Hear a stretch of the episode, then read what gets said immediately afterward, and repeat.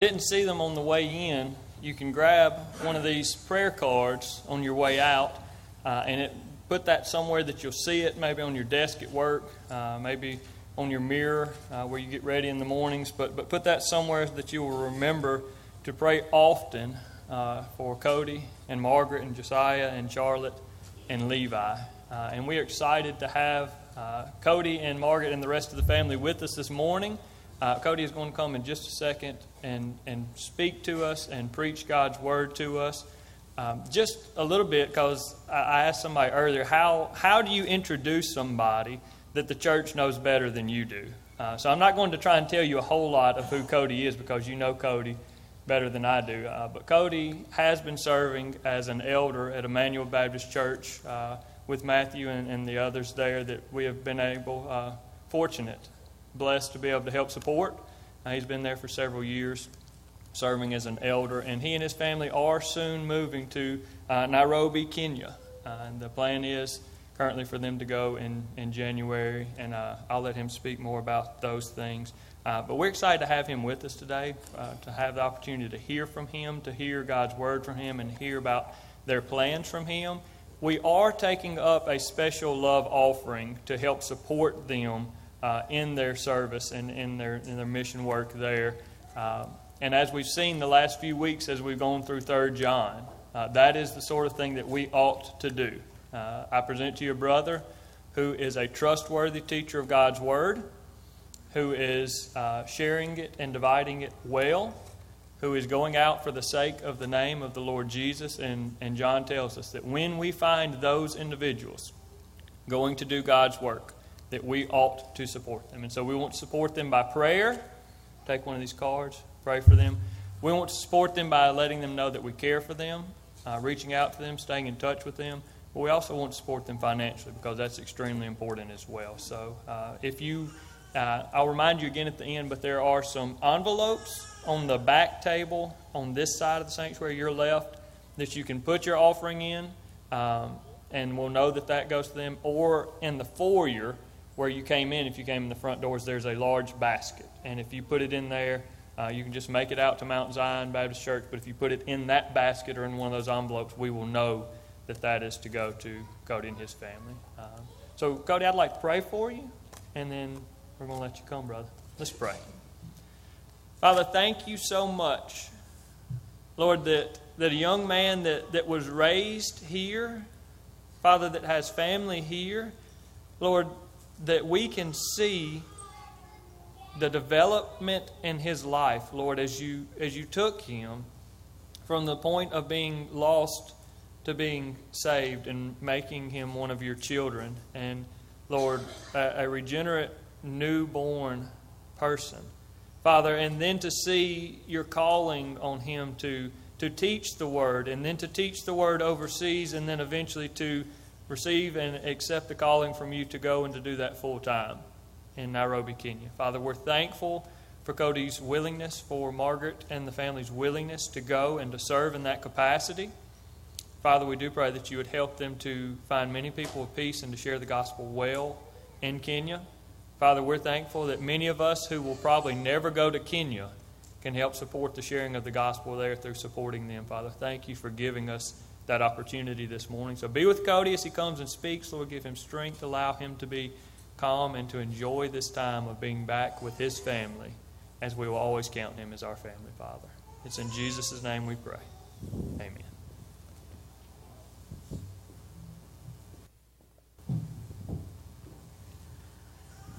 Good morning. You can open up your Bibles to Matthew chapter 28 being a very, a very familiar uh, passage. As you're turning there, I do just want to one thank you for allowing us to come uh, share with you, but also just want to thank you for all the many ways that you've uh, supported us over the years. You know, one our church plant in New Orleans, but also, uh, you know, many of you, or even as a church, you've been supporting us financially, and many of you individually have been supporting us financially, but also I know through prayer. And as we're going to see as we kind of work through the Great Commission, Uh, many of you have been showing me over the years what it means to live as a Great Commission Christian through sharing the gospel and through discipling you know, me whenever I was younger in Sunday school and in uh, youth ministry and just in, in Bible studies in your home. So I want to thank you very much for just the way that Mount Zion has been a, a blessing to, uh, to me and to my family. So let's read God's Word, Matthew chapter 28. We're going to look at the Great Commission, verses 18 through 20, but I'm going to start reading in verse 16. Matthew 28, starting verse 16. The word of the Lord says Now the eleven disciples went to Galilee, to the mountain to which Jesus had directed them. And when they saw him, they worshipped him. But some doubted. And Jesus came and said to them, All authority in heaven and on earth has been given to me. Go therefore and make disciples of all nations, baptizing them in the name of the Father and of the Son and of the Holy Spirit teaching them to observe all that I have commanded you. And behold, I am with you always to the end of the age. Let's pray and ask for the Lord's help as we study His Word. Father, we do. We praise you this morning because you have sent your Son to live for us, to die for us. And you've raised him. And now we have hope of eternal life. So, Father, we praise just your grace, your kindness, your mercy towards us. We thank you for giving us your word. We pray, I pray and ask, Father, that your spirit would move mightily through the preaching of your word. I pray that you would allow me to preach freely and, and clearly, keep my mouth from error. God, I pray that your, your spirit would convict where there needs to be conviction, would build up, would encourage where there needs to be encouragement, Father. Would you move to, to conform us to the image of Christ? Would you move to glorify your mighty name? God, I pray and ask these things in Christ's name. Amen. So, when I mentioned the phrase Great Commission, many of you didn't even need to turn to this passage in Matthew chapter 28, did you? You probably had it memorized since vacation Bible school when you were a little kid. And we, as, as Southern Baptists, really one of the cornerstones of who we are as a people. We are people of the book who are committed to the mission of Christ. That's what it means to be Southern Baptist. As I prepared this sermon, I thought about how these verses have uh, propelled me and, and my family to, you know, from Brookhaven to places like northern India and to places like New Orleans to help plant the church. And Lord willing, in January, to move over to Nairobi, Kenya. If many of you know me and kind of know what we're doing, but if you don't, Lord willing, January we're going to move over and I'm going to teach at a seminary uh, there in just outside Nairobi, Kenya, and as well help train pastors around the country of Kenya. So, guys, particularly who can't afford seminary education, or maybe they didn't graduate from high school, so they can't officially get into college, we're going to go train them and equip them to be men of the Word who lead churches well. So I've thought about how these, these verses have impacted us.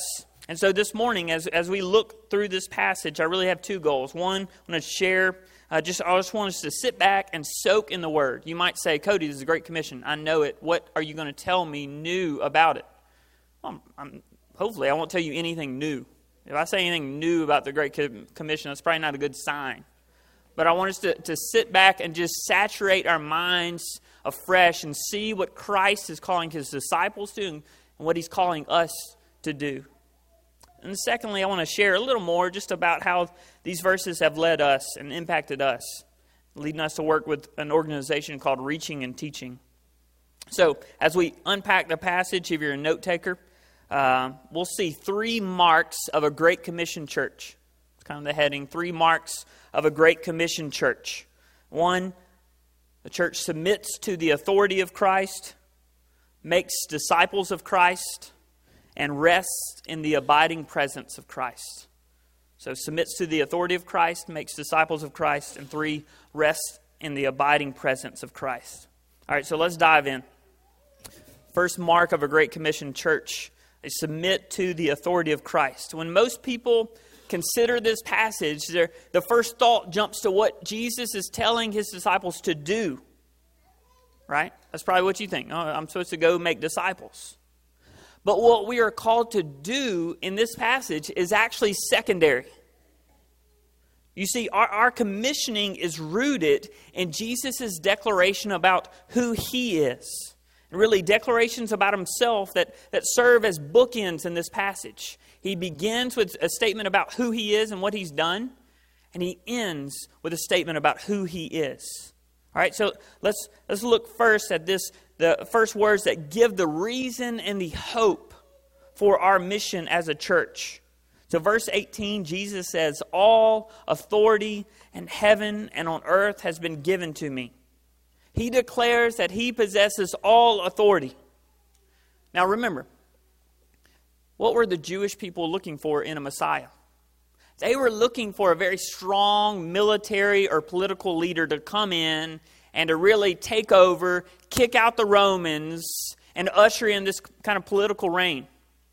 And if you ever notice reading through the Gospels, Jesus will do a miracle and they'll ask, Are, are you the Savior? Are you the one who's come? And he'll often do an interesting thing. He'll cast out a demon and say, Hey, don't, don't tell anybody. Right? Have you ever noticed that in the Gospels? You might say, What, what in the world is he doing? He's doing these miracles, but he's saying, Don't tell anybody. Well, you see, they had these false conceptions. Again, they were looking for a political or military ruler, and, and he's kind of pushing back against these false expectations, these false hopes. Why? Because his kingdom's different, isn't it? They, they were looking, uh, think about Daniel 7. You don't have to turn there. I'll read from Daniel 7, verses 13 and 14. It says, There came one like a son of man and he came to the Ancient of Days and was presented before him. And to him was given dominion and glory and a kingdom, that all peoples, nations, and languages should serve him. His dominion is an everlasting dominion which shall not pass away, and his kingdom one that shall not be destroyed. And so, again, they were thinking, okay, political, military ruler. So he's actively fighting against those false expectations throughout his ministry. But here, after the cross, after the resurrection, he's finally telling them, yes, listen, it, it is true. I am the one, and I've shown that. I've conquered the grave. The Jews were looking for that Messiah, that political or military leader, but Jesus' kingdom looks radically different, doesn't it? Glory came through shame, kingship came through submitting to death. So Jesus possesses all authority in heaven and on earth. He's defeated death, he's defeated sin. You might say, well, why is Jesus' authority so important for us, particularly when it comes to the mission of Christ? Why is he telling his disciples this here and now? Well, there are a few reasons why his authority is so important. First, this should give us confidence as we go out on mission for Christ, just as it was meant to give his disciples confidence. Because notice what it says, what the author includes about the disciples, right? He's on the mountain. This is after the resurrection.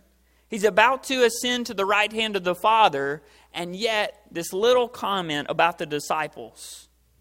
When they saw him, they worshiped him, but some doubted. Isn't that crazy to think about? All that they've gone through? Some doubt it. So they're, his disciples, like us, are weak. We're fallen, right? We're not perfect. So Jesus wants to encourage them. Before he ascends to the right hand of the Father, he wants to give them hope. What is that hope? That he possesses all authority in heaven and on earth. And if that's true, and it is, then there is no power that can stand against them. There is no power that can stand against the expansion of Christ's kingdom. There is no power that's greater than his own. The resurrection is a demonstration of that reality, right? That not even death could hold him. Don't you see how that gives us confidence? We go out as messengers in a world that's full of sickness, that's full of fighting, that's full of political turmoil, that's full of terrorism. We go out as sheep among wolves. So, what do we do? We just stay inside? We just hide? and Wait till Christ returns? No. We can go out amidst the dangers that we might face because we have a shepherd king who is greater than any adversary or adversity that we might face. We have hope to live on mission for Christ because he possesses all authority in heaven and on earth. So, do you fear the consequences of, of living as a messenger of Christ? Does it seem unsafe to you? Some people look at us and go, Cody, you're crazy. You're taking your family, three little kids, over to Africa. What are you doing, man? It's because Jesus possesses all authority in heaven and on earth. There's not one thing that's going to happen to a hair on their head outside of the sovereign control of Christ. We can go out boldly, we can go out confidently because He is in charge. But another reason why it's important that Jesus possesses all authority is that there are false gods, that there are kings that are receiving honor that only belong to King Jesus. I remember when, as many of you know, we uh, went with Matthew and several guys from here uh, to northern India. And I remember going into villages uh, where you, you would say, Hey, have you ever heard of Jesus? They go, No, no, who is that? But in every one of these villages would be some type of kind of hut thing, and inside would be idols, where they people would bow down to them, would offer sacrifices to them. Their, their lives are oriented around these false gods. These little man made statues were receiving honor and allegiance and glory that only belonged to King Jesus. And so Jesus possesses all authority in heaven and on earth. Therefore, our job is to go tell people, hey, listen, you're, you're living your life, you know, um, bowing down to these things. And it might not be a man made idol, it might be the idol of materialism, it might be the, um, the idol of just gr- going up the corporate ladder, or just the idol of being liked by everybody. And we need to tell them, you're, you're bowing the knee to these things, but only Jesus deserves your deepest allegiance. He is the only one that possesses authority. He is the only one who can give you true hope and true joy and true satisfaction. That's why we need to live our lives on mission for Christ. Because Jesus possesses all authority, heaven on earth. And, brothers and sisters, I'm afraid we've lost sight of this tragedy. You might say, well, no, I, I'm, I, I'm concerned about people worshiping Jesus. But let me ask you this reflect on this question. What is it that stirs your heart more? And specifically, we live in a time of just incredible political turmoil, don't we? This, I'm, and I'm not getting on the political soapbox here. But ask yourself do you feel it deep in your bones more? Do you fret more over who is the next president of the United States? Is that really what shakes you, keeps you up at night? What makes you mad? Or the fact that, that billions around the world aren't bowing the knee to Jesus? Now, I'm not saying we shouldn't care about political things. But what I'm saying is, ask yourself, what is it that shakes you to the core more? And if it is earthly politics that keeps you up, that gets you more fired up, there's an allegiance problem there there's a heart issue there. That maybe we aren't fully appreciating the one who possesses all authority in heaven and on earth. You see, our primary identity, we are those who belong to the kingdom of Christ. That, that's our fundamental identity. Regardless of where you're at on different social and political issues, where you're at, you know, what racial or ethnic background, we are fundamentally, if you're in Christ, you that's where the core of your being is. You are a Christian. You are a part of the kingdom of Christ. But lastly, Jesus' statement about having all authority also brings a responsibility to us. If Jesus has all authority, then he also has the authority to dictate how we carry out his mission. You see, churches and mission agencies have all sorts of ideas about how to plant and grow churches. Some are biblical, many are not. You know, as we have planted our church in New Orleans, we've had all sorts of people saying, if you really want to grow the church, this is what you need to do. Now, you know, a lot of us root it in like good motivation, but it's not biblical, right?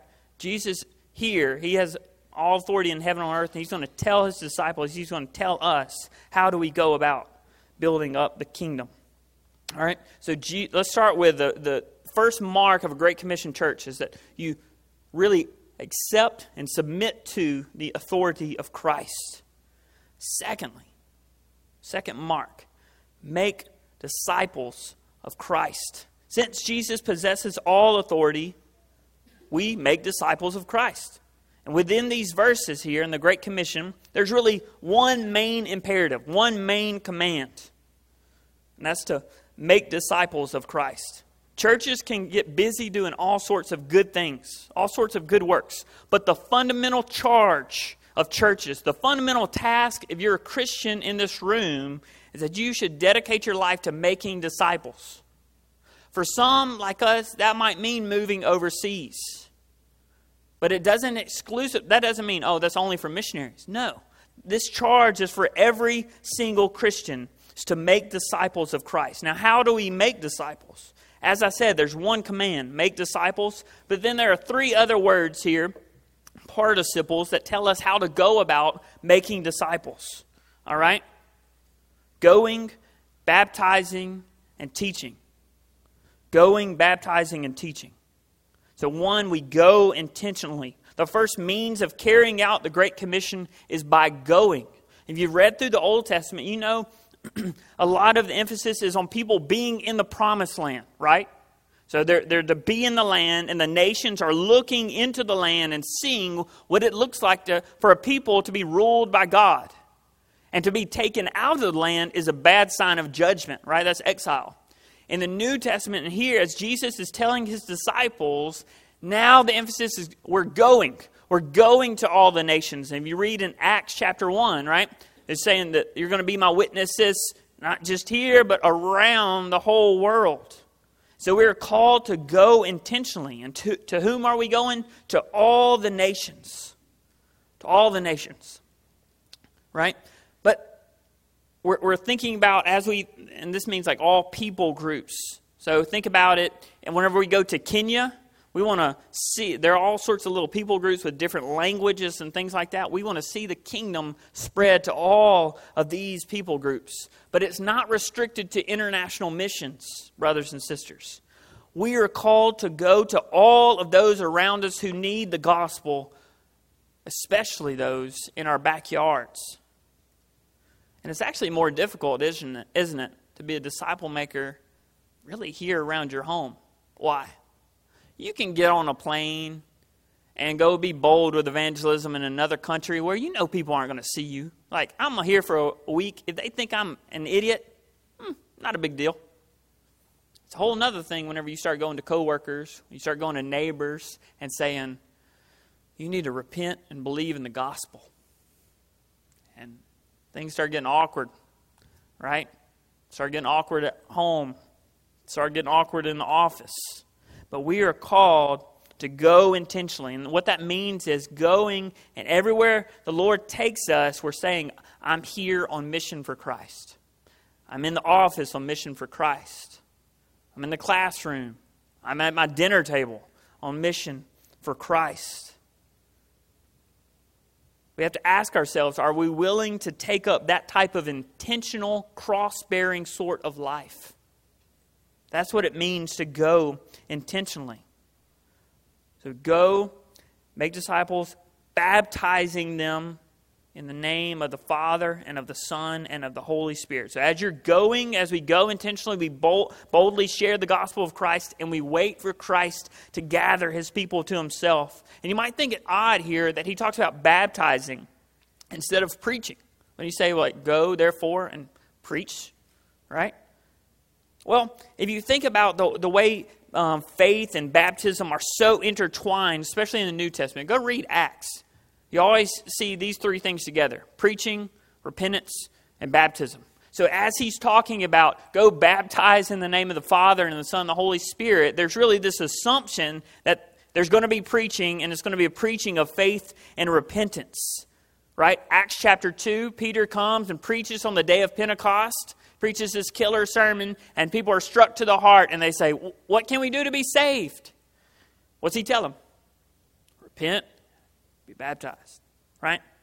Therefore, we're baptizing, and this really shows us the heart of our proclamation that there's sin in the world and there's a need for a new life.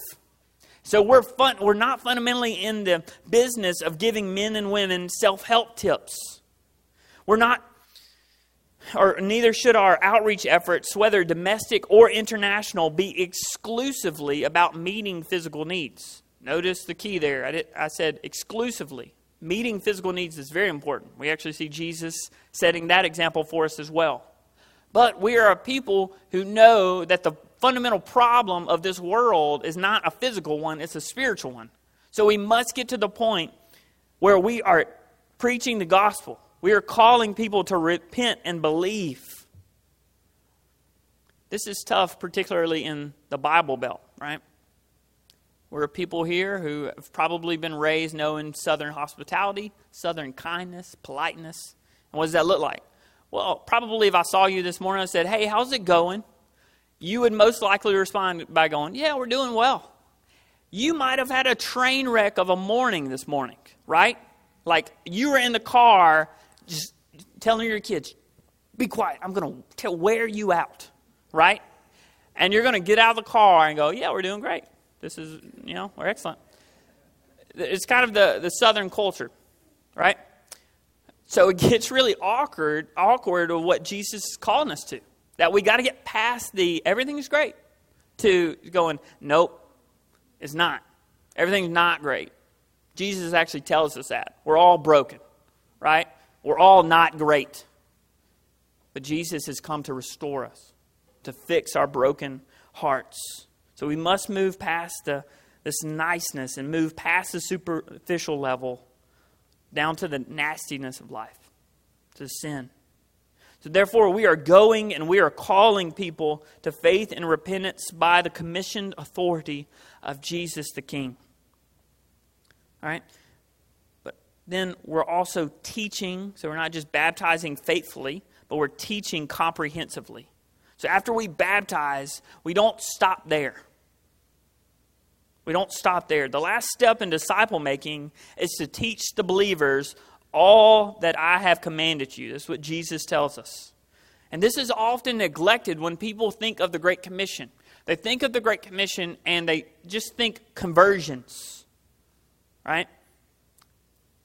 One missionary, even thinking of former missionary thinking about missions, has said this emphasis on on the Great Commission has actually can produce a need for speed whenever it comes to missions. Now you say, what does that mean? Well, sadly, what will happen in many places, people will go into the vi- village where people don't know Jesus. They'll preach. They'll have some people turn to Christ, and they'll go, okay, we've done our job here, and they're going to move on to the next village. And we need to be zealous to go preach where Christ is not named. But we can't neglect what Jesus calls his disciples to and calls us to. We're lopping off half of the Great Commission if we don't stay and do deep discipleship. We don't raise up men and women in the Word of Christ to be fellow disciple makers. Now, why is this such an important aspect of missions? Let me give you some statistics about theological education around the world. Okay? Approximately 85% of pastors around the world have no theological training. Let me give you a slightly different perspective just to help you understand. Within the United States, there's about one theologically trained worker for every 235 people. Whenever you get outside of the United States, that number goes to one theologically trained worker for every 450,000 people.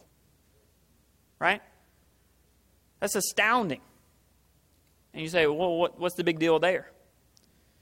Well, think about it. How can somebody shepherd a flock and, and keep away wolves and identify wolves if nobody's even really just said, hey, this is a Bible and taught them the storyline of Scripture?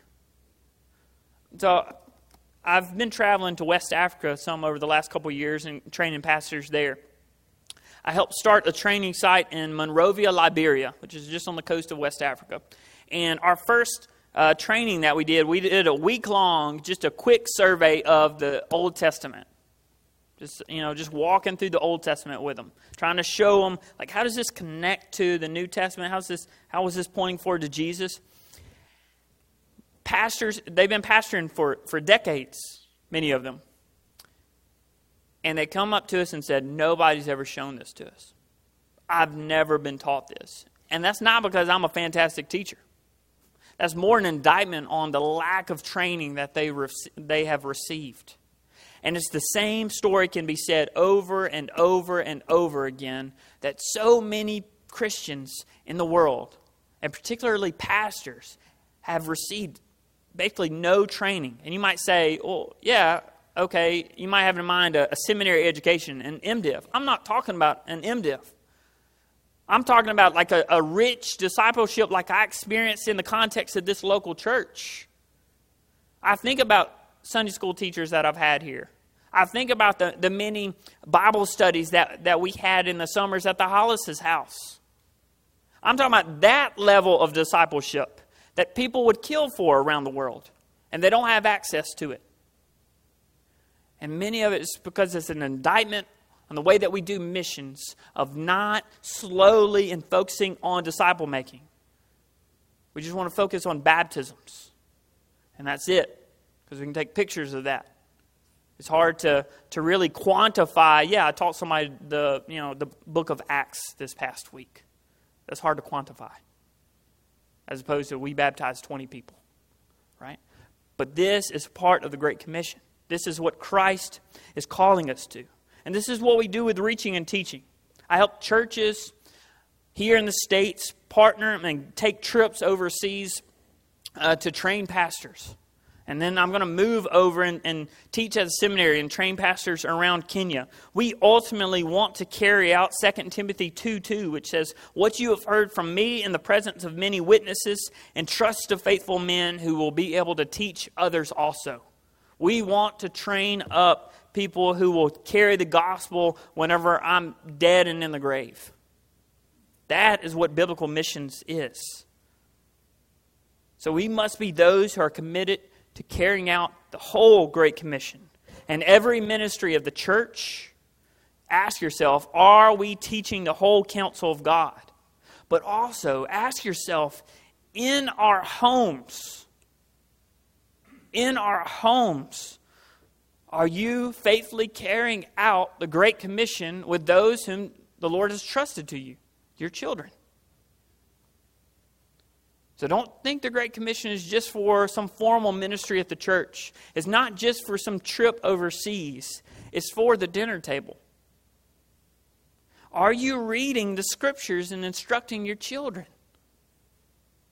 That's what it means to be a Great Commission church, that there are parents in the church who are taking this seriously. Unless you say, well, Cody, you, you don't know what my home is like. Listen, I, I don't know if you've seen my kids, three little kids is wild. Our youngest just turned two.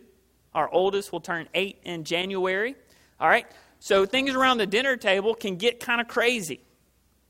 So I'm not thinking about everybody sit down, we're going to have a worship service right here, an hour long worship service. No.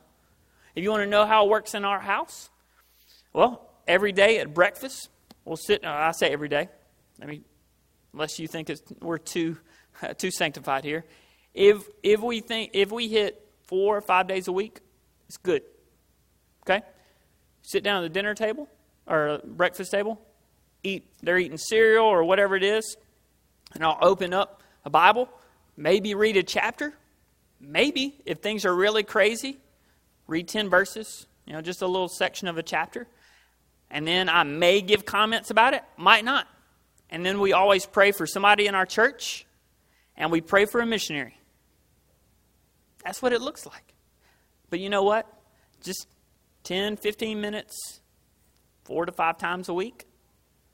We're trusting in what God says about His Word. That's effective. And it's the slow, the slow drip affecting, cultivating faith over the years. So, brothers and sisters, if you say, well, I know I should take it more seriously, start small. tonight at the dinner table or before you put them to bed or tomorrow at breakfast, read a verse. Go back and read these verses. And then just pray for somebody in your church and pray for a missionary. Grab one of our prayer cards. We'd love for you to pray for us as, um, as you gather together. But be disciple makers in your home. So, in your mission trips as well, you ask, you're saying, are we ensuring that men and women are receiving deep discipleship? So, first mark, submitting to the authority of Christ. Two, making disciples of Christ. The third mark, rest in the abiding presence of Christ. You might hear that and go, that's a big task. Think about these disciples who are fallen men. And Jesus is telling them, hey, guess what? You've been with me the last three years. You're about to go out to the world. And I want you to go preach, and I want you to go baptize. And they know what's coming. That's going to be hard. And they go, man, Lord, this is too much for us. Well, Jesus ends with these comforting words this promise that anchors our souls when the waters get tough in our mission. He says, And behold, I am with you always to the end of the age. He promises them and he promises us that he will be with us forever until he finally returns to do away with sin and the kingdom of this world. How is he continually with his people? After all, he's about to ascend to the right hand of the Father. What's he mean? Well, he's with us in a few different ways. One, he's with us how by sending his spirit to dwell within our hearts. That the spirit of Christ takes the word of Christ and implants it in our heart and allows us, gives us the grace to carry out Christ's will for us. So he's with us by Spirit. Secondly, he's with us, as Hebrews 7 says, as he always lives to make intercession for us. That he's, he's speaking to the Father on our behalf. Keep them. And third, he's with us through the gift of the church, his body. Jesus did us a favor by saving us and commanding us to be a part of a local church because it's through fellowship with the local church that we experience the fellowship of Christ.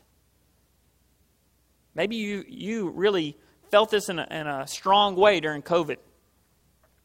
I'm sure many of you weren't able to gather. Uh, you know, some of you did like online, Facebook Live. But even after the church started gathering, maybe just out of, you know, caution, you didn't gather with the local church. And you started feeling the effects of isolation, don't you? You start really missing gathering with the people of God. Why? Because God has made you to gather with His people. He's called you, he's, His Spirit is really putting in your heart, you're called to be a part of a body. You're called to give your life to join with the local church. What a great gift we have, brothers and sisters. What, what faith, what hope that we have to carry out the Great Commission, that Jesus did not leave us alone. Rather, He's always with us. So, do you feel inadequate? Do you feel like I'm just going to mess things up? You don't know me, Cody. I can't talk to anybody about the gospel. You can by the power of Christ because you have the Spirit of Christ within you. Look to Jesus. Ask Jesus for boldness. Ask Jesus for clarity. Ask Jesus for opportunities to share and to make disciples. So as we kind of start landing the plane here, let's consider the responsibility of the Great Commission. But let us also consider the glorious reality that the sovereign King of the universe has saved you and commissioned you as a herald for his kingdom. Isn't that glorious? He can save a people for himself however he wants to. But he's decided to save us and to use us as his mouthpieces. We who, who are sinful, we who are messed up. He says, Don't worry, I'm, I'm going to give you grace. I'm going to equip you to do it. What a glorious opportunity that we get to have here as we go throughout our days as disciple makers. You have to ask yourself, how can I live this out this week? Maybe there's a friend or coworker that you need to share the gospel with. Maybe there's an individual in your life that you can just sit down and read the Bible with. Meet twice a month and say, hey, during lunch, we're going to get together, we're going to spend 30 minutes reading together, praying together. That's a small way, but that's, that's what it means to be a Great Commission church. Maybe it's simply through starting a routine of reading the Bible and praying with your family. Or maybe you need to step back and you're even here this morning and you say, I've actually never submitted to the authority of Christ. That I'm actually, I, I see that I'm actually walking according to, to something else. Like my heart really bows the knee to being liked by others. Or just, I just wanted to be the, the really the master of my own domain. And you've never repented and looked to Christ and cried out to Him for forgiveness. You say in your heart right now, No, I'm good.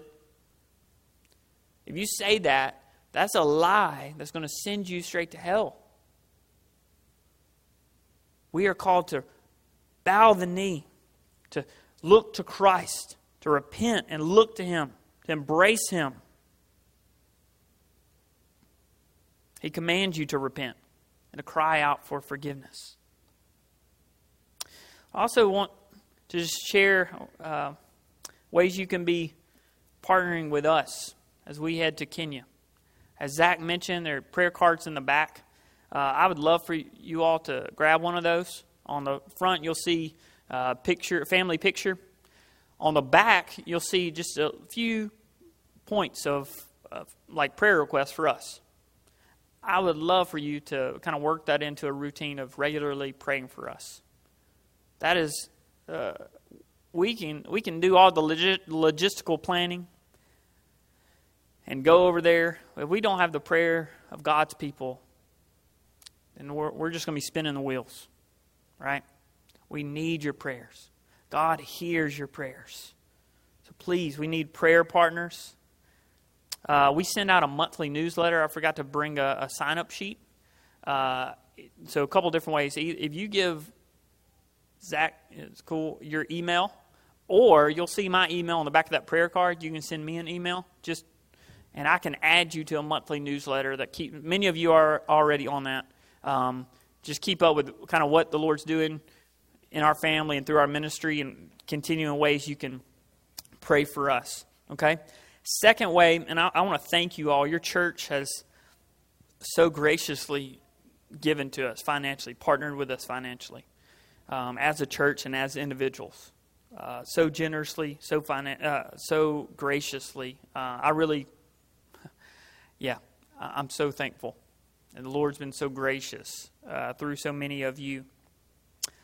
If you're in a spot where you say, you know, you want to give towards the special offering, that's fantastic.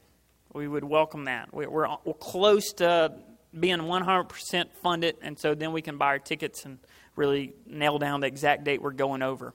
If you say, you know, I would like to give financially, like monthly, or, or give something annually first, give fundamentally to your church, give to Mount Zion. That's what it means to be a member here, that you're going to give chiefly and primarily to this local church.